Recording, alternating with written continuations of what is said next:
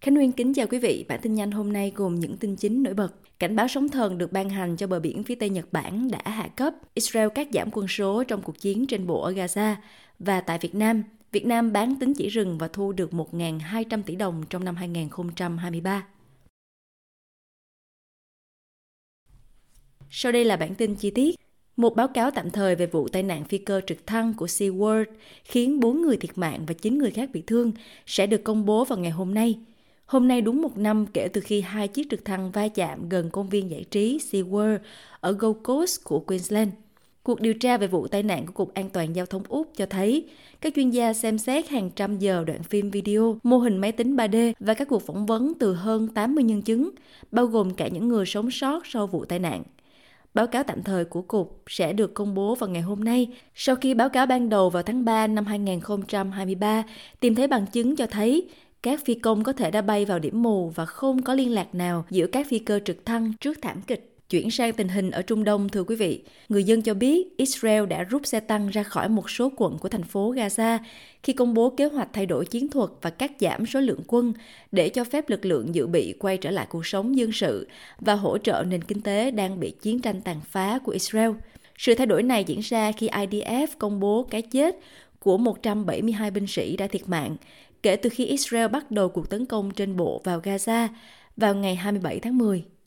Israel cho biết cuộc chiến của họ chống lại Hamas vốn đã giết chết gần 22.000 người Palestine, theo cơ quan y tế Gaza, và biến phần lớn Gaza thành đống đổ nát sẽ tiếp tục trong nhiều tháng nữa.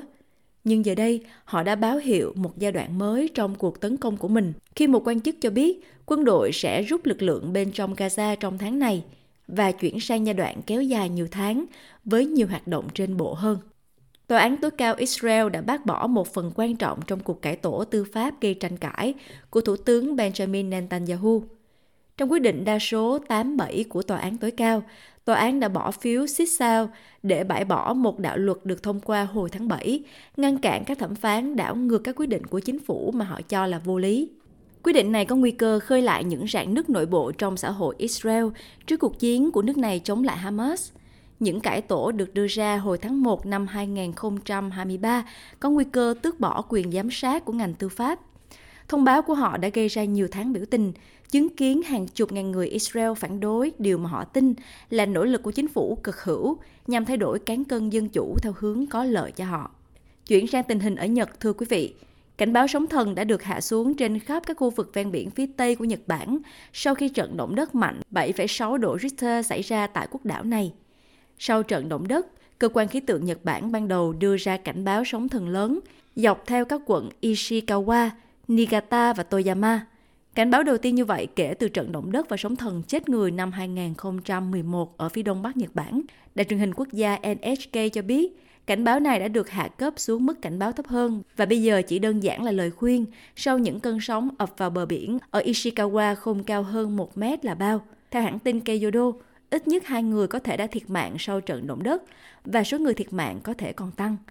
Chánh văn phòng nội các Nhật Bản Yoshimasa Hayashi cho biết ông đã nhận được báo cáo về các tòa nhà bị sập và có người bị mắc kẹt ở quận Ishikawa.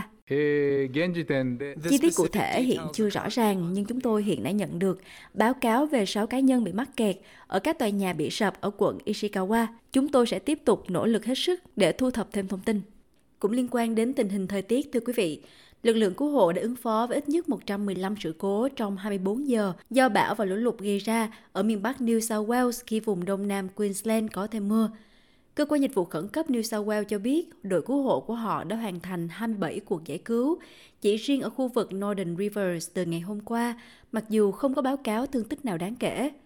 Trong khi đó, chính phủ tiểu bang Queensland cho biết Dự báo lượng mưa cho thấy các đập North Pine và Somerset có thể phải xả lũ trong vòng 24 đến 48 giờ tới. Cảnh báo lũ lụt được ban hành cho các khu vực Capricornia và bờ biển đông nam của tiểu bang vào cuối đêm qua, trong khi cảnh báo lũ lụt đang được áp dụng cho các sông Logan, Albert, Narang, Kumara và Baru. Quyền phó ủy viên dịch vụ cứu hỏa và khẩn cấp Queensland Kevin Walsh nói với đài SBS News rằng các nỗ lực cứu hộ và phục hồi đã không ngừng nghỉ kể từ Giáng sinh. Liên quan đến Việt Nam thưa quý vị, Việt Nam trong năm 2023 bán được 10,3 triệu tín chỉ carbon rừng, và thu được khoảng 1.200 tỷ đồng. Cụ thể, Thứ trưởng Bộ Nông nghiệp và Phát triển Nông thôn ông Nguyễn Quốc Trị cho biết năm 2023 đánh dấu một cột mốc quan trọng. Lần đầu tiên tại Việt Nam trong lĩnh vực lâm nghiệp đã bán thành công 10,3 triệu tín chỉ carbon rừng thông qua Ngân hàng Thế giới với đơn giá 5 đô la một tấn, thu về 51,5 triệu đô la.